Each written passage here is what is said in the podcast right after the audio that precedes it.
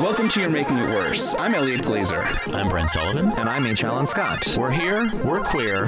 Meh. Textual healing. Everyone, just a casual reminder, because Allen just twisted my arm to say it. Join our Patreon, patreon.com slash You're Making It Worse. We have an extra chat there on a weekly basis.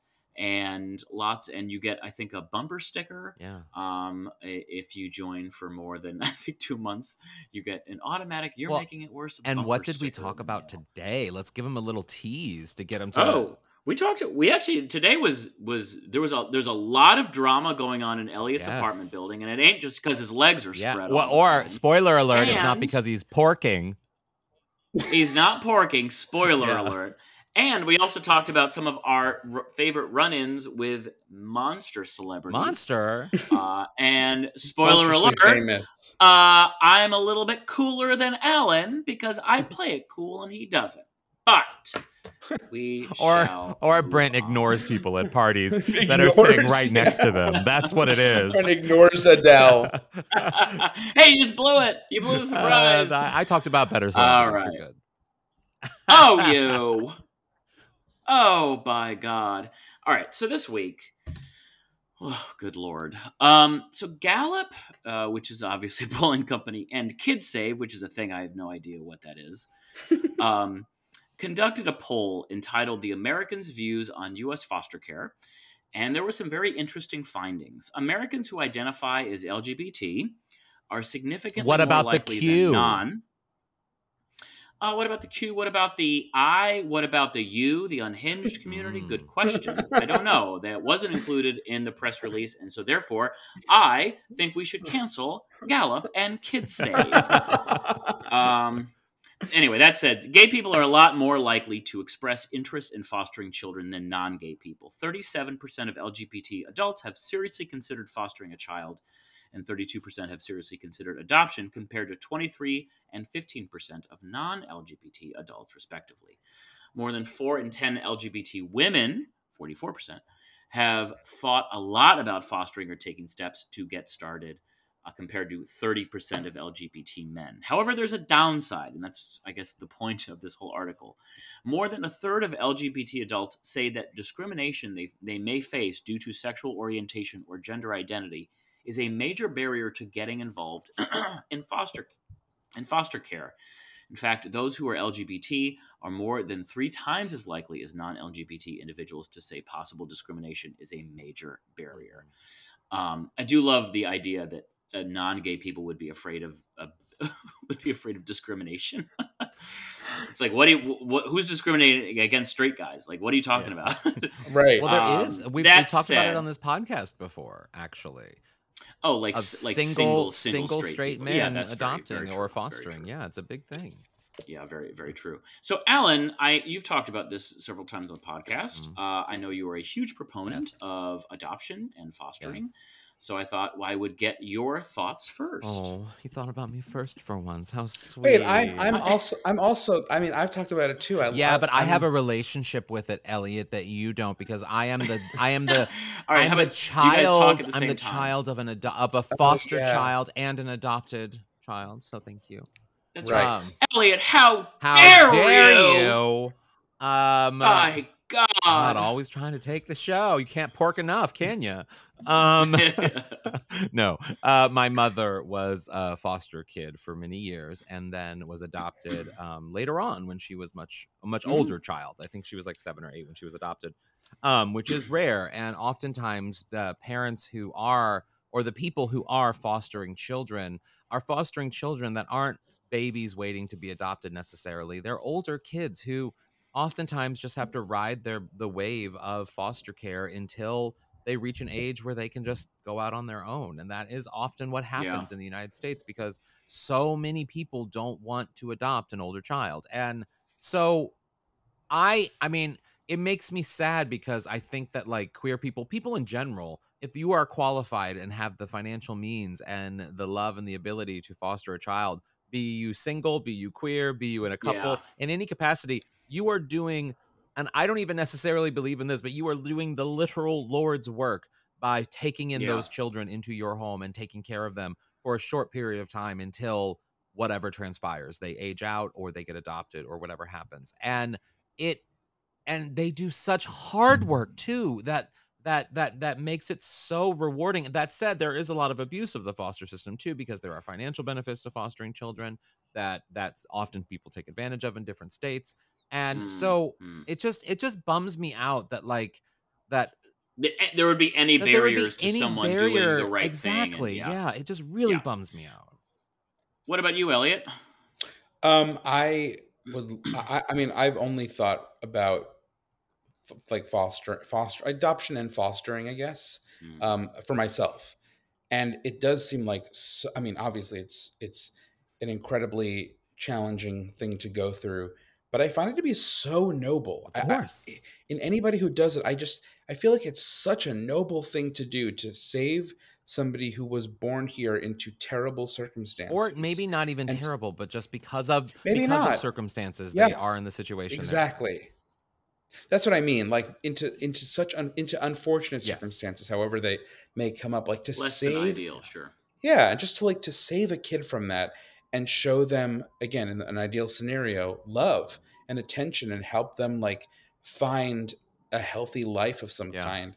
It's just so noble. And I think it's, I don't, I'm not, I'm, of course, I understand the barrier that queer people face in doing so, but I am not surprised that more queer people than don't, than not, are the ones who I think probably understand why it would be important to, in the process of becoming a parent, do so in a way that provides some sense of protection to somebody mm-hmm. who might have already, um, you know, encountered bad, you know, poor circumstances. Mm-hmm. Um, yeah. That being said, I think it's so funny that Brent wrote, I have to write, read what you wrote, which you said, anecdotally, you hear so many horror stories of families that don't care about their foster kids, do it for the money, or one of their parents is a perv, et cetera. One of their well, parents it, is a perv. It, it, it, it's interesting. It, this came up. Someone was talking about foster parenting on, on the Los Angeles Reddit recently, and I was blown away. I mean, of course, this is anecdotal, not, you know, uh, uh, scientifically sound, but I was blown away with the number of people who wrote comments saying that the the, the majority of uh, foster parents are getting into it for the money. And, and again, again, I'm not saying that's, that's statistically sound, but it just, I, I didn't even know that there was money involved yeah. until like not, a year yeah. or two yeah. ago. And, and that's then, something my yeah. mom dealt with quite a bit as a child. And, and this was a different day, obviously. I mean, that was when that was in the late yeah. fifties, early sixties, but there was like a tax break or something that people got that, that helped them. So the more kids they brought in, the more of a tax break or whatever they got. And it just, and so she got put through a lot of homes that were just super, super shitty, and essentially were just workhouses mm. where she would just come in and have Ugh. to be hired help, essentially. And I, that's... I Googled it. I Googled it, and it said, uh, the, one of the headlines, it was like number three, said, earn up to nine thousand dollars a month for fostering kids. Like it's a get rich, rich quick scheme. Yeah. It mm, blew me away. Terrible. Yeah, if you really want to feel good about queer people fostering kids, there was a show on A B C Family, now okay. Freeform, well, called The Fosters, that was technically for teenagers. You loved that show, yeah. I, it's yeah. about a lesbian couple who have their share of problems, okay. but their their common bond is in fostering children, mm. and they it is just and that, they are doing it for the money, correct? No, no, it's no, a no, gritty drama about love. two evil parents, two evil it's lesbians. Like the, the... It, it's it's like The Wire, but with lesbian uh, foster parents.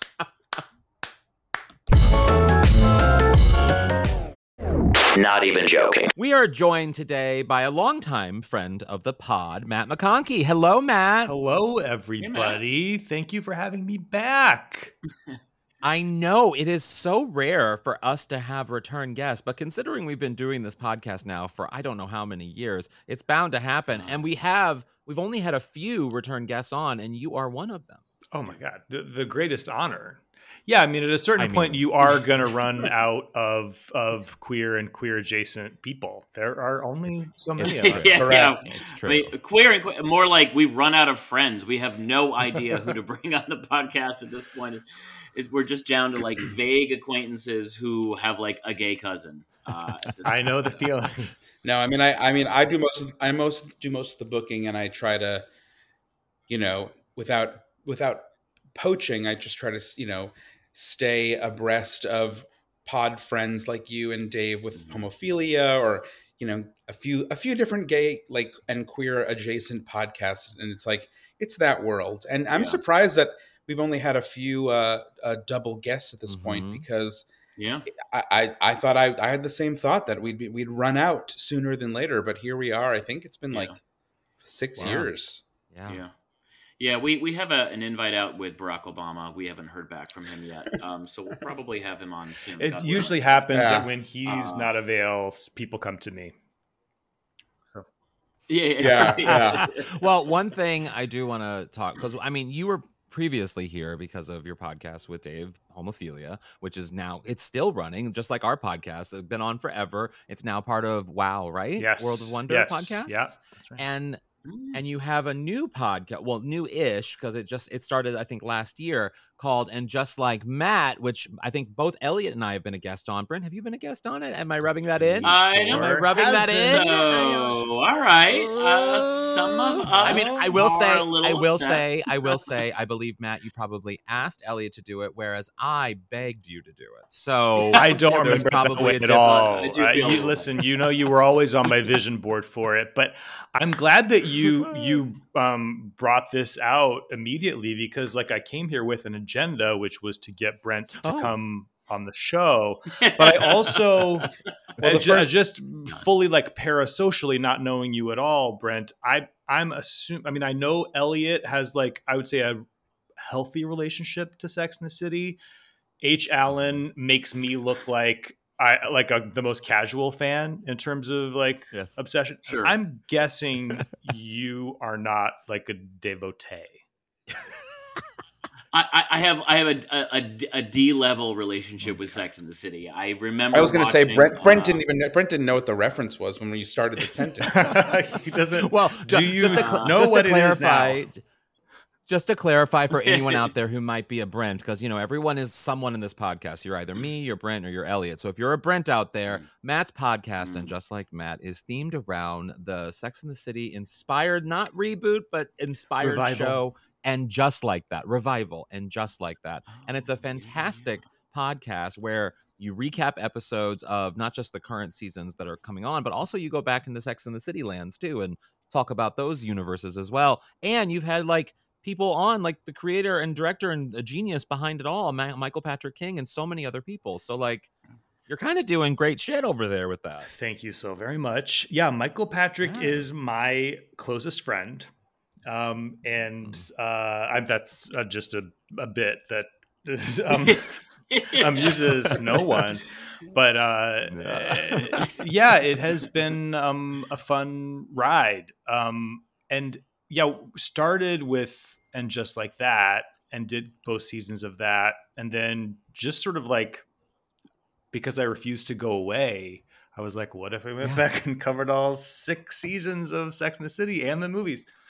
And so wow. we're doing that. And you know what?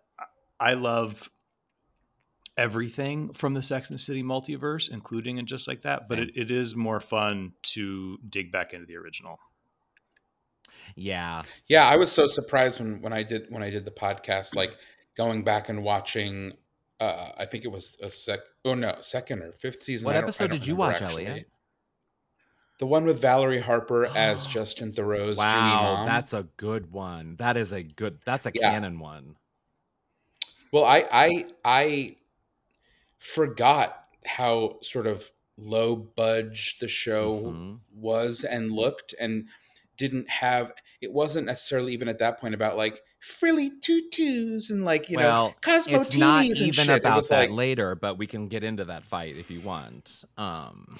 Well, whatever. It just, it just was like kind of rough around the edges and like stodgy, I guess. I don't know if that's the right word. And it was such a nice surprise to be like, oh, like they look like people with like normal teeth and like, they don't like, and, and just like that takes place. I, like I said to Matt, it's like, is this, are we on Mars? Everything looks C G I. Everyone's face is C G I. It was so nice to go back and see like the old weird show where they were like, where it was like not, didn't feel like a cultural yeah. phenomenon that had been like dragged well, let's up. Start with And Just Like That, Matt, just a little bit. You respond to Elliot, but also like, why, what was it about And Just Like That that made you want to do a whole podcast about it? Because that is a, that's an endeavor.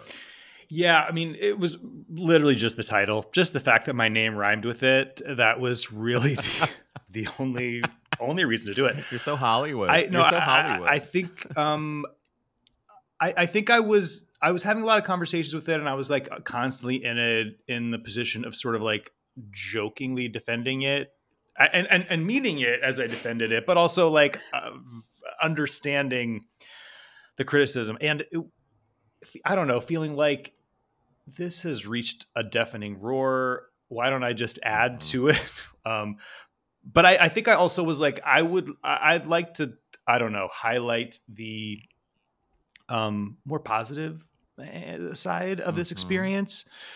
Um, but just going back to what Elliot said, it's interesting. Teeth have come up a lot, especially as we've like jumped oh. back and forth into the past and now j- just like seeing people with real teeth versus seeing what people people's teeth look like on T V today.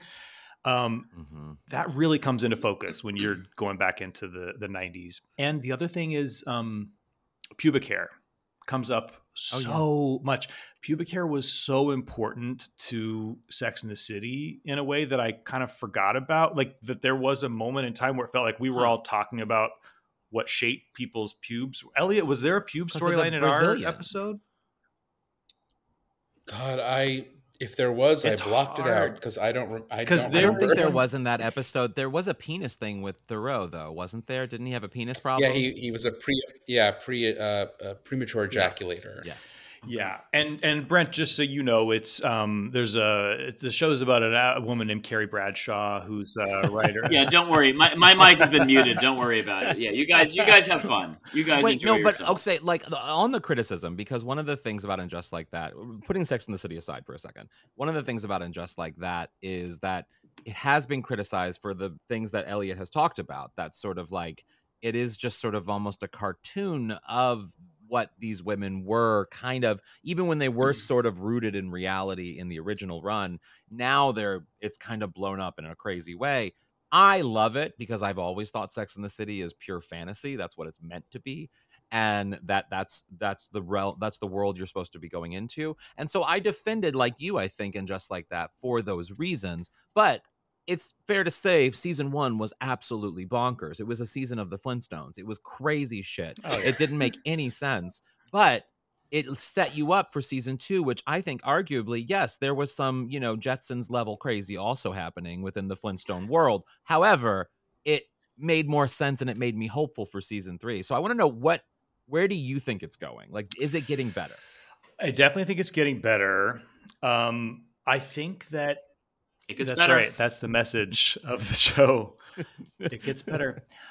It doesn't get worse. Um, but I, I think that with, you know, Sara Ramirez, I guess, is not coming back. Um, and oh, wow. that was my that was a question I had for you. Yes. You know, I and I I'm I'm I'm at I'm very much at peace with that decision. Who, who whoever made the decision, I don't know. I have a feeling like maybe one of one more. character will be removed from the boards, and I think that's a really good I thing. So, I too. I have a love for all of the new characters, but there are just too many of them. It's just we're like spread yeah. a little bit too thin. Oh my god! And yeah. well, because the show is insistent upon like re like adjusting, like they so hyper corrected where they're like, oh, you think we can't have characters of color on this show? We're gonna have more characters of color than white people, and it's like. Okay, but now you've also, like, that in and of itself has become, like, weirdly tokenizing. Mm-hmm. So, like, trying to find a middle ground where these people are, like, actual characters and not just like substitutes to, you know, to, to like clean mm. up the, to sort of, you know, re- revise history. It's like wh- wherever that lies, I-, I think would be more comfortable, but at least getting rid of Che Diaz, uh, Che Diaz, which is like uh, the whole time they were on the show, I was like, is this, is this like Andrew Dice Clay? Like, what am I look like? What is this? You need this? to define Che Diaz for Brent, by the way. Uh, I, I, I just looked them up. By okay, the way. good, uh, good. Yeah. So I'm, the whole I'm get, thing I'm was yeah. What do you what do you think about the Che? Where do you think the real hate came? Did Che Diaz sort of personify the forced sort of uh, uh, diversification of Sex and the City? Did did that character sort of become the punching bag for all of the criticisms, really, for And Just Like That, for the changes? I think because that's really where I'm at with it. I feel like they kind of got a raw deal, and I'm glad they're gone, but at the same time, they got a yeah, raw deal. They did, and I think they represent, I mean, the idea that, like, the show is, is um, I don't know, is behind culturally, and that it's trying to catch up, and that it's trying to sort of, like, prove its relevance. Um, like, it, it, I think it was very easy to, for the audience to be like, oh, Che is... what they th- ticking off every box that they think needs to be ticked off. In truth, I feel like, I don't know, Che felt like a very realistic presence in, in the world to me. Yeah. Like uh, hu- such outrage over Che's Netflix special that was a comedy concert, which of course is not a thing, but I can a thousand percent imagine a world in which a comedian exactly like Che, with Che's level of comedy, which I think we can all agree isn't funny. I mean, no, like, they've no. got some things there to say. There was no but stand-up. Like, there was no stand-up in that writer's room. Not one. But I still remember them cutting to the audience at her their comedy concert, and it was all people with like rainbow stuff, and it was like, this well, that makes sense to me. That actually tracks for me because we do live in a world where social media stars like um, I, I can't think of any off the top of my head, but TikTok stars, queer TikTok stars go and think they can do stand up. And their entire audience is essentially an audience of like queer TikTokers. And yeah. so that actually was rooted in realism to me. I think yeah. it jumped the shark when she when they were in the bed with with um, with Miranda doing the cameos. That the cameo moment is really when that character went crazy and it became like, no one knows what to do with this person. This person is off the rails. No one would do a cameo at two a.m. next to someone sleeping that crazily loud. It would not happen. It was truly like, crazy. It was truly crazy. Yeah. It, but it was obnoxious, and, and Che was obnoxious in many ways. And also, by the way, the criticism that like, Che wasn't funny, and the, the, no no comedian could experience Che's success if they were as unfunny as Che. I, I don't know about you. I can think of eight oh, to ten comedians that I've interviewed on Homophilia yep. who had a comedy special, and I was like, mm-hmm. this person's not funny at all. Told them to their face yes. that they were, of course. Of course. But of anyway, course. just the felt like truth. I, I, yeah. I, I like. I think I said it on, on um, the podcast, but like, I, the show is, I again, maybe it was more first season than second season, but watching it, I sort of watched like kind of like with one hand over my eyes because I just, it just felt so like creaky, and I was sort of half interested, but I wanted to keep watching because it was so C G I and, and spacey. But the best part about it was like, I've never heard a television show, no less a person, say non-binary and podcasts so many times. It's like that show is obsessed with non-binary podca- podcasts. Yeah. What again? I'm like, guys, chill out. Like, yeah. chill out. The world is not this one subsect of the internet where all you talk about is millennial, but but non-binary but podcasts. We are talking about it. The internet did talk about it. Everyone was talking about that. So, like, kind of their job was done. They did it. Like, you, you were talking about it. You know. Matt, Matt, is it hard to say "and just like that" out loud and feel and not feel like a hundred years old? Because that is my main problem with the show. What a person under sixty goes "and just like that"? Like, no, that's initially the title is already like creaky as fuck. It's all. It's all. I sound like I'm really mad at it, but no, I'm not. I don't know. I. I mean, I don't know that we needed a new title and like a new identity. I don't. I, yeah, I, I agree. I also would have been absolutely fine to just go back to the the three of the originals that were left standing and just sort of live in their rich yeah. uh, bubble. Correct. Um, yeah. Exactly. That would exact. That would be correct. Exactly. Yeah.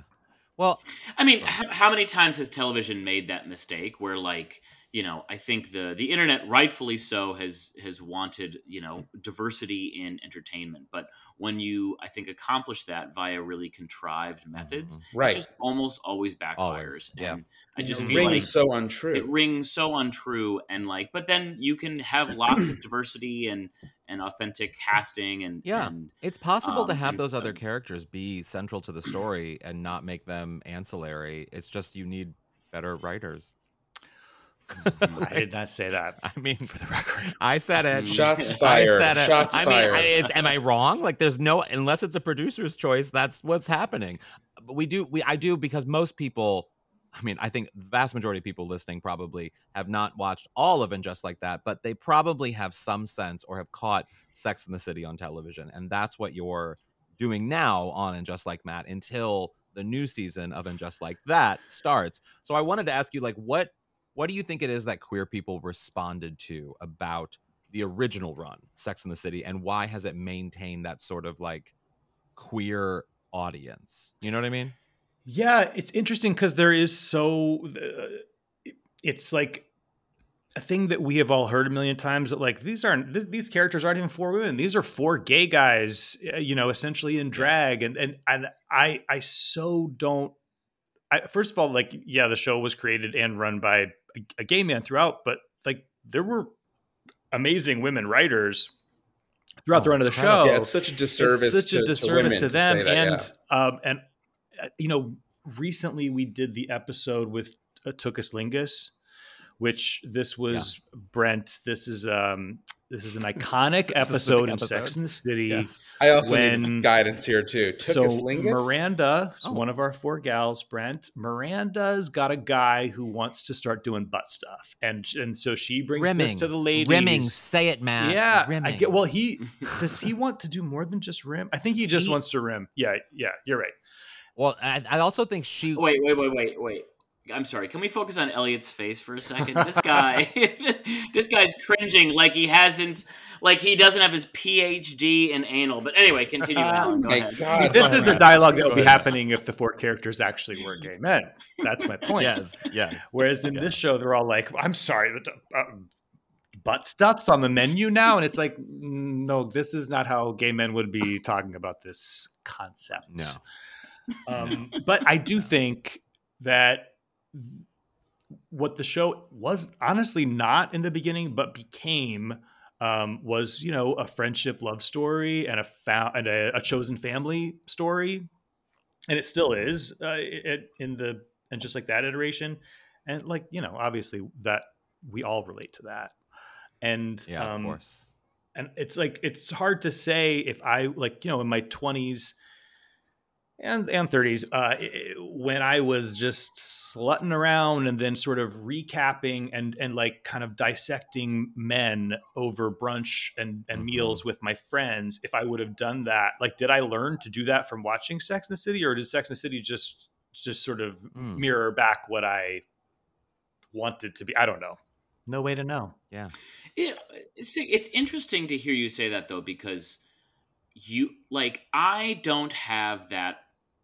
Really that relationship with my friends insofar as I don't feel like I dissect, I dissect the, at this point, few sexual interactions that I have uh, on a yearly basis. But, but like, what was that like? Uh, I mean, like, can you e- explain what you mean by that? Like, would you go to brunch with your friends, your gay friends, and like talk about like the, talking like the war, like the wart the guy had above his. Would butt you talk about or, butt or stuff with or... your friends at, at brunch? Yeah, yeah, kind of. I mean, I I, I, brunch, I I was never a brunch person per se. Um, I don't know yeah, why that's where bullshit. I'm drawing the line, but like, but in a way, yeah. I, I I guess I would I would I would meet guys, I would date guys where I knew from the moment that we met that it wasn't like, oh, he's not the one. It was like, oh, I actually dislike this person, but I'm gonna do this anyway. Mm-hmm. Oh, and a sure. big part of it yeah. is yeah.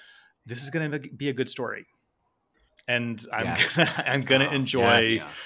retelling yes, this with my yeah. friends. And I don't know if that makes me a sociopath in some way, but that was a, that was a recurring theme. Like when I and was younger, I think it makes you a person who lives in Los Angeles. Like, yeah, we'll do, we'll do yeah. anything for the story pretty much, yeah. you know? And Alan, I want you to follow up on what you were saying before of how the show wasn't like about tutus and cosmopolitans or whatever, because yeah. you, you were saying and you didn't think it was yeah because I end? think you're focusing too much on the the glittery things and the things that don't really matter in the grand scheme of things, and it was just sort of used as a a storytelling device to sort of push these characters along, when in reality, like, I think a great example of that is the episode that Miranda has her baby and Big is moving to Napa. You know, you don't, you take a Napa, you don't move to Napa. And that's a line mm-hmm. from the show.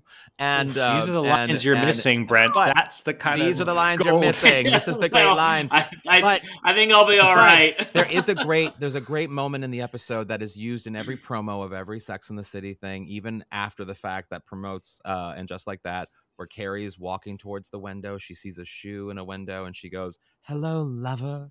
And she's like obsessed with this shoe. And Miranda, while she's with Miranda, you know, Miranda's single. She's, she doesn't care about the man she's with. She doesn't want to raise the kid with him. She's going through this whole thing kind of on her own. And Carrie leaves her date, leaves her date with a man who she deep down loves, to then go be with her best friend in this beautiful outfit, in these crazy expensive shoes, just to hold her hand while she's pushing and like trying to break her water desperately. And then she does, all over these fucking shoes. And it, it sort of, for me, personifies the thing that I would do for any of you. You know what I mean? That what you do for your best friends, you take, you put it all aside, even if it fucks up your day or fucks up your week or fucks up your month, and you go and you do it. And that, for me, makes the story of Sex and the City. That episode is so emblematic of why it's so much more than tutus and shoes. You know what I mean? I, and Elliot, I know wow, you walked into a, a Kith store and seen a hot pair of Air Force Ones and said, "Hello, lover." I just, I mean, Alan, very, you're not, very you're, eloquent, Alan. You. Very you're eloquent. Not wrong. Yeah, I mean, I'm just, I'm just remember like N Y U freshman year, every single girl and gay guy were like, I'm the Sam- I'm the Samantha, yeah. and I was like, get me. Well, out that's of here. That's what I want to ask Matt, because I know every single you. I I on my yeah, of course. on my Golden Girls podcast, we always had to tell guests, don't ask us what Golden Girls we are, because every single guest wants to ask us what Golden Girls we are, and it gets boring for the audience. But since you're we're not on your podcast, we can ask you what Sex and the City character you are. So, which one are you? Oh, God, I don't have a good answer. I mean, I think that I am a, I am now a, well, I, I think Carrie, because everyone thinks they're a Carrie, even if they're not. But maybe there's a, also yeah, like the, dynamic. the the writer piece, I guess. Um, and and I and I think I'm a Charlotte, and that's something that nobody oh. wants to be mm. when they're younger, but. Now, yes. especially rewatching, uh, like in my my older years, like, goddamn, she is such a good friend. Uh, like, yes, pr- Charlotte has oh, her. Oh, is that what she yes. is? So, yeah, oh. I guess Brent, you could say Charlotte is the Rose of the group. Does that yeah. help? Sure. I'm probably not sure. for Brent. Do you know that reference, Brent? No. Do you get that? Yes, okay. That's Golden Girls. I'm just Girls. saying, I don't know. I don't know how much you remembered from doing my podcast in the three episodes you watched. I don't know. Just, just because these shows don't have plane crashes in them doesn't mean I've never seen them. Yeah, Brent's like, what famous plane crash are you? What what gory what gory natural disaster are you, man? Right. I have to tell you my, because I, I don't think Elliot has one, and I know Brent doesn't have one. But for me, I have to say, I also feel like I'm a Charlotte with a Miranda rising. Like I, mm. I inherently, I am a Charlotte in terms of like how I am with my friends. But I'm also like an ornery bitch in a lot of times, and will gladly say no to something very quickly, like a Miranda. Can I also actually, I will throw this out real quick, uh, if you don't mind. Uh, I, again, I haven't seen a ton of episodes of Sex and the City, but one of the most, one of the more memorable scenes I've seen of a T V show was the the time when that woman falls out the window of oh, like yes. the high rise yes. party, yeah. and just the way it's executed, uh, First of all, she she I'm forgetting the, the actress. Kristen name, Johnson. She does a great job playing. Kristen Johnson did a great job playing like drunk and surly and, and obnoxious. Yeah. Um, and then just the way she falls out of that window mm-hmm. is so real that you le- just legit are like, oh my Nobody's God, she just fun fell anymore. Boom. Yeah. And just gone, like gone in a yeah. second. It's just like a really realistic, like I just remember f- watching that and feeling like it was like, you know, yeah. like an actual gore video on Reddit or something. I mean, and it's um, and that oof. video, that that scene, it's so interesting you say that because that scene is so important to the series because that's what sort of shoots Carrie to go in a different direction, that to decide mm. what she wants to do in that last season. I mean, that was a big that was a big episode, Brent. So you saw you saw a good one. So yeah, so it was a big go. moment. Saw a good yeah. one. Yeah, that was that was a plane crash in a way, you know. It that, was. Yeah, it was. It was yes, it was a. That's really that's what sticks in this craw right here. Well, Matt, thank you so much for doing this. Where can people find you on the internet? Thank you so much for having me. Um, they can find me, uh, you know, wherever you get your podcasts, and I'm on I'm on Instagram uh, at the Matt Grassi. Why Why is it Matt Grassi? Oh God, Elliot. So I, I when I, I got married in twenty twenty-two, and I and my Congrats. husband. Thank you. And and my husband's last name is Grassi. And beforehand, I was like, okay, um, this is a pitch. This is going to be weird, but like, hear me out. What if I took your name?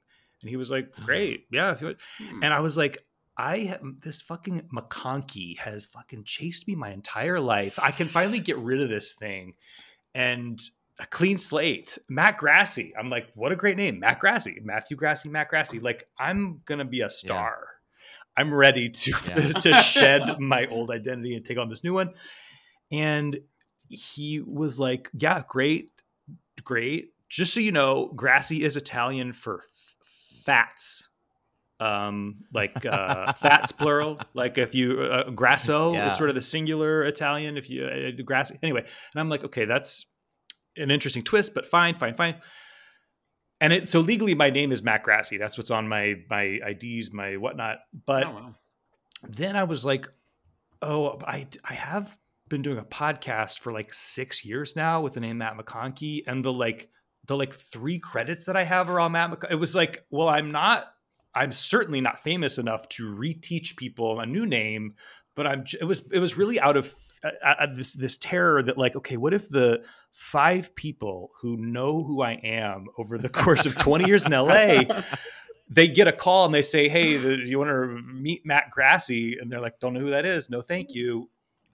Game over, you know? So then suddenly I'm frantically going back yeah. and re- trying to rechange my name on, on everything. Anyway, sorry, such a terrible. I love answer. I love that you didn't think that through. You didn't think through changing your name. You just did it, and then you were like, "Oh, that was a a comp, a comp very." Well, I love that. Love. That's love. I love it, and that's sweet, and that's love. That's love, yeah. And we right. love love here, right. and we right. love you. And in a way, that's what Sex and the City wow. is all about. And just like that, there you go. The end. And just like that, the end. Great. Thank that you, was- Matt. And another thing. So um, I've been fi- I've been finding myself watching Long Island Medium. Okay. Feeling uh, fine, as if this is a recent development. You, You've been doing yeah. that for years. Are you feeling homesick, Elliot? What's going on? Yeah. Yeah, yeah I was like, I, it's not. It, I just I needed I need something to just kind of like watch that's just like background mm-hmm. nonsense, and um, this fit perfectly in that it's. I've always loved the show. It's no longer on T V, Where but do you like watch I, it? It's like twelve seasons. It's on Max. Oh, I'm gonna watch it, it then. Okay. Yeah, and I and I only like the I only like the show when she's on Long Island, reading people from Long Island, when they reference towns on Long Island that anybody watching the show who's not from Long Island would not have any clue You've about. You've met your quota for I Long Island how, already, so please, yeah, please be it. mindful of how love, far you go in this. I just love how I love how strangely niche yeah. it is, but then I'm fascinated because. She does not seem to me like some sort of, um, she doesn't seem intelligent enough or mm. rich enough to be some sort of charlatan. Yeah. Mm. She she just seems like somebody who has, who I, I don't know. I, I hate to, I don't know what the right term is here. And I want to ask you guys as well about whether you, whether or not you believe in psychics or mediums or any ver, uh, version of that spir- spirituality. With her in particular, what I find really interesting is that she's a very, you know, Italian Catholic Long Islander who, the way she receives messages from quote unquote your loved ones yeah. is all through symbols, which is like, it's all very Catholic icono- Catholic icono- icon. Is it iconography? Iconography. Yeah. Yep.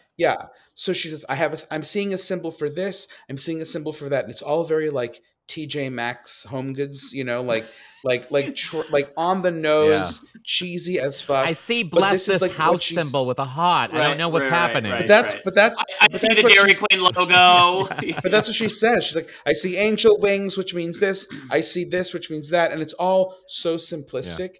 So, in terms of the the grand scope of what yeah. it means to be a psychic and have contact with the dead. Yeah. And and only in, and she only gives positive messages. Like there's all these rules yeah, that make yeah, it yeah. So, like somewhat conceivable in a weird way. So I'm wondering, like, just how does that read to you? And do you have any belief in psychic mediums or anybody of that nature? Well, I, I uh, I'll go first. Um, fundamentally, do not believe in psychics, um, and I uh, I also, uh, to be fair, I wouldn't go to a psychic. Mostly uh, purely because I don't want any sort of self-fulfilling prop- prophecy introduced into my mm. life. So I would genuinely never see a psychic, even though I don't believe in it. I don't want them to tell me I'm going to die in four years. And then I can't shake that for, you know, for, for however long. But I've watched my, some of my favorite, and I'll keep this short, Alan, because I know you want to go oh, I'm too, good. But my favorite YouTube uh, rabbit hole are psychic mm-hmm, fail videos. Mm-hmm. And I've probably sent, they're truly some of my top favorites, and I've I've certainly sent them all yes. to you over the years. And they're so, it's so unbelievable sometimes how um, how vague these psychics can be and how people can still believe yeah. it. Um, you know, like a psychic will come on stage. It's always amazing. They're always like, um, you know, uh, is there a Robert in the room? A Robert, a Dean, a a, a Mary, a, a Jim? And it's, of course, it's always, you know, Anglo. It's always very Anglo because, of course, you know, this is in the U K or in the in the United States. But you're like, there's never like, you know, a, a Sneha. You know, is there a Sneha in the crowd? It's like, well, there could be, you know, uh, uh, you know, a, a dead person try to communicate with their daughter Sneha, and um. But but so all of that is to say the the the, the final take home I'm going to share with you. I watched a fail video once of a psychic who has who receives a photo and she starts giving she starts talking to the person. So she has a photo and she's like, I'm I'm communicating with this person. Of course, that person has passed yeah. away, and the, the loved ones and the audience stand up and they say, yes, you know, that's that's we know this person, and and this psychic is like, oh, your grandfather. You know, he's what's what's he mean about the barn? Why is why is he talking about the barn? And there's a little bit of back and forth, and then the the the, the family members goes says about the person in the picture. That's our grandmother. You're talking to our grandmother, not our grandfather. And and of course the psychic is like, oh, geez, sorry. And if and the you know the picture showed this person who was in, at the time in the hospital and didn't have a lot of hair. Um, But it was wild that they still, like the family members still believed that the psychic was communicating with their loved one in the afterlife, yeah. wow. even though she got all of the details wrong, yeah. and even, including the gender. And I, it just, it, it just absolutely shocked me. Anyway, Alan, go ahead. um, I, I don't, I don't believe in psychics necessarily. I, I, uh, I once went to a psychic when I was a kid, well, teenager. Um, in New Orleans, like on a vacation or a school thing or something, I forget. And they told me I was going to be famous, but I was going to die young. And I was like, that's oh. insane. Um, I mean, they, they, it's insane. I know. I, I didn't get hit by it too much. I was just like, well, at least I'll be famous. Um, right. Uh, but I, it's so weird. I, I do enjoy that kind of stuff. And I enjoy sort of like spirit stuff and ghost stuff. And like, I enjoy that stuff. You know what I mean? I've always thought that like, because I'm not like scared of ghosts and stuff, they never want to come to me or talk to me or haunt me because I'm too like chill about it. You know what I mean? Um, mm-hmm, while sure. like so many people around me do believe in it, won't use a Ouija board, like do believe in that kind of stuff, or they don't they don't want to mess with it. At least they're just like, no, that's just too much, I don't want to go there. Yeah. And I am a spiritual person, and I do believe in sort of like some sort of universe that we can't explain or whatever. Like I, I believe in that. Angel wins. You believe in angel wins. I wouldn't wins. go that far, but I do believe in some sort of, you know, reincarnation or something. Like there's some sort of whatever out there, and I, that I don't understand. That we're too simple to understand, even for Miss Long Island Medium. Um, but that said, I do think, and I've always thought this, that part of the reason why her her messages are positive, and part of the reason I do think that there's a place, a therapeutic place for psychics. And, and there I is. do, and, and she, that, and she yeah. does capitalize on that. And I don't think that's necessarily a bad thing. And Me, neither and, and do I. The, that's why I don't think she's awful. Yeah, and so while I do think there's a lot of charlatans out there who are kind of doing bad things, I do think that like if she's able, or any psychic is able, to get in there and they know that someone is coming because of some sort of recent loss or something, and they can give this person. Well, she she doesn't know. Yeah, she doesn't. Well, it's all like she knows something. I, she knows I, something. I agree with what Alan is saying. Like, um, like you providing comfort is, regardless of how horseshitty it yeah. is, um, is I think a, a service. Uh, is a, is you know is a service to the individuals. Can I also say one more thing? Yeah. This is what blows me away about psychics. You know, they always, they pick someone from an from the audience and they say, hey, stand up. And they go, I'm getting a J and an M and an R and, an, and a Q and, an, and a D. And they're like, yeah, D- Danny. My, you know, my my dad was named Danny. Mm. And they're like, yeah, I'm talking to your dad. And then, and then all of a sudden you start, you know, your dad, your dad's talking about, uh, you know, the barn or the this and, the, and all this shit. And you're like, but wait, wait, wait, wait, wait, hold on. A minute ago, you didn't know his fucking name. And now you're talking to him. I don't like that. That alone is proof not to believe. It's like if maybe you they move fast in heaven. Danny, you don't know. But that, but that is, but that's maybe part, they're bad with part names. Of, but that's part of the prop. That's part of the inherent problem with it. It's like, so it's coming through in pieces, like static, and they're only giving you certain information until, like, it's that in and of itself is problematic. How is there a way, quote unquote, to talk to a spirit? Yeah. A ghost, you know, somebody, it, like, there is no system, which again is why I'm, I am interested in Teresa, because she's like talking with symbols that are like cards. But I want to say too, I mean, I could talk about it for a while, but my favorite psychic fails, I love that one, Brent's mm. psychic fail, but I also love, love, love when S- Cynthia, uh, oh, yeah, oh, I know. Sylvia, Sylvia Browne. Sylvia Browne. Yes. Sylvia Montel Brown. Williams. Montel yep. Williams, and she's like, "He's in water." It. Oh, he's in the I water. saw one the other day. I saw one the other day. He's in the water. Sylvia it Brown. Like you feel the water. I saw one in the Sylvia Browne was like, "Your father, your father molested you, didn't he?" And I was just like, oh, "How specific is she's she's well, horrible? Is, like, she's a horrible I, woman. She's a horrible. Yeah, was what, what's so." A kind, not respectful, but what is so kind of crazy about her is that, like, she had no fucks about being wrong. She had no, no. fucks about. That's why it's amazing to watch her, because she's r- ruthless, yeah. unkind, and so many of them, so many hurt. of the people who listen to her are just like, no, no. So let me exp- let me explain to the listeners. There's a very famous video of, of oh, Sylvia Browne on Montel Williams' show, and a woman is like, uh, she starts talking about her her her. missing husband, and they never found they never found his body, and Sylvia Browne goes, he's in water. He's and, the woman, and, and the woman goes, no, he he was in nine eleven, they never found his body. And here's here's the really pathetic part. Um of course they Sylvia kind of tries to cover, and she's like, no I, no I see him in water. And then Montel fucking Montel goes, well, you know, they, they try to put out the fires with water. You know, and, like, and, that, and that's like, the, you fucking charlatan. Yeah. You piece see, that's of trash. the that's the problem. It's like they th- in that scenario, or even on Long Island Medium again, which I'm voluntarily watching, it is c- catered around yeah. them so that so that the narrative is meant to, in the end, you know, sort of like like Montel's just like, oh yeah yeah yeah, well, there was water in nine eleven. It's like, what? That's that's almost meaner. That's almost yeah. less thoughtful than Sylvia being completely wrong and just lying to these people's face.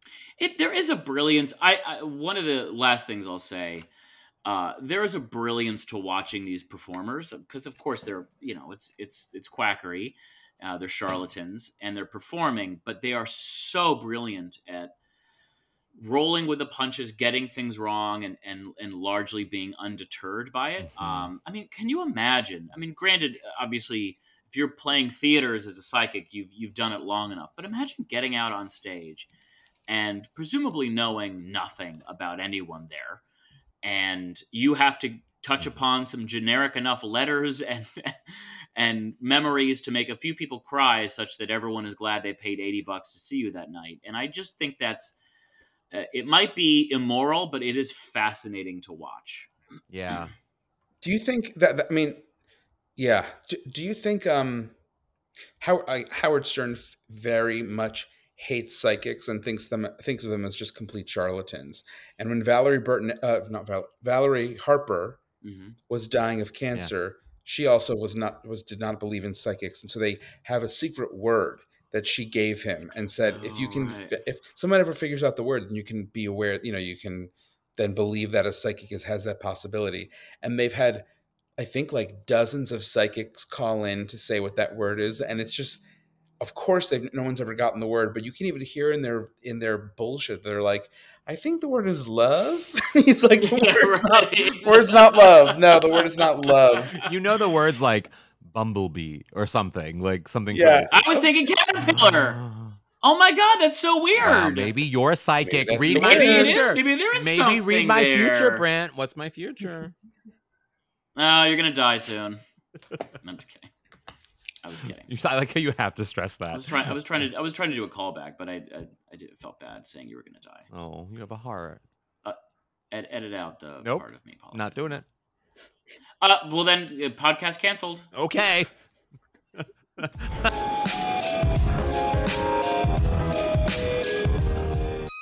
What would your aunt say?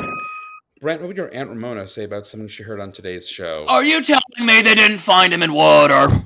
My Aunt Joanne would say, well, did the Fosters only foster non-Jews? What about Aunt Aunt Anne would say, I can see in the future and it knows I'm going to eat the cookie. Mm. Oh, my God. All right. Well, everyone, thank you so much for um, listening. I am Brent Sullivan, and good night. You fucking faggot.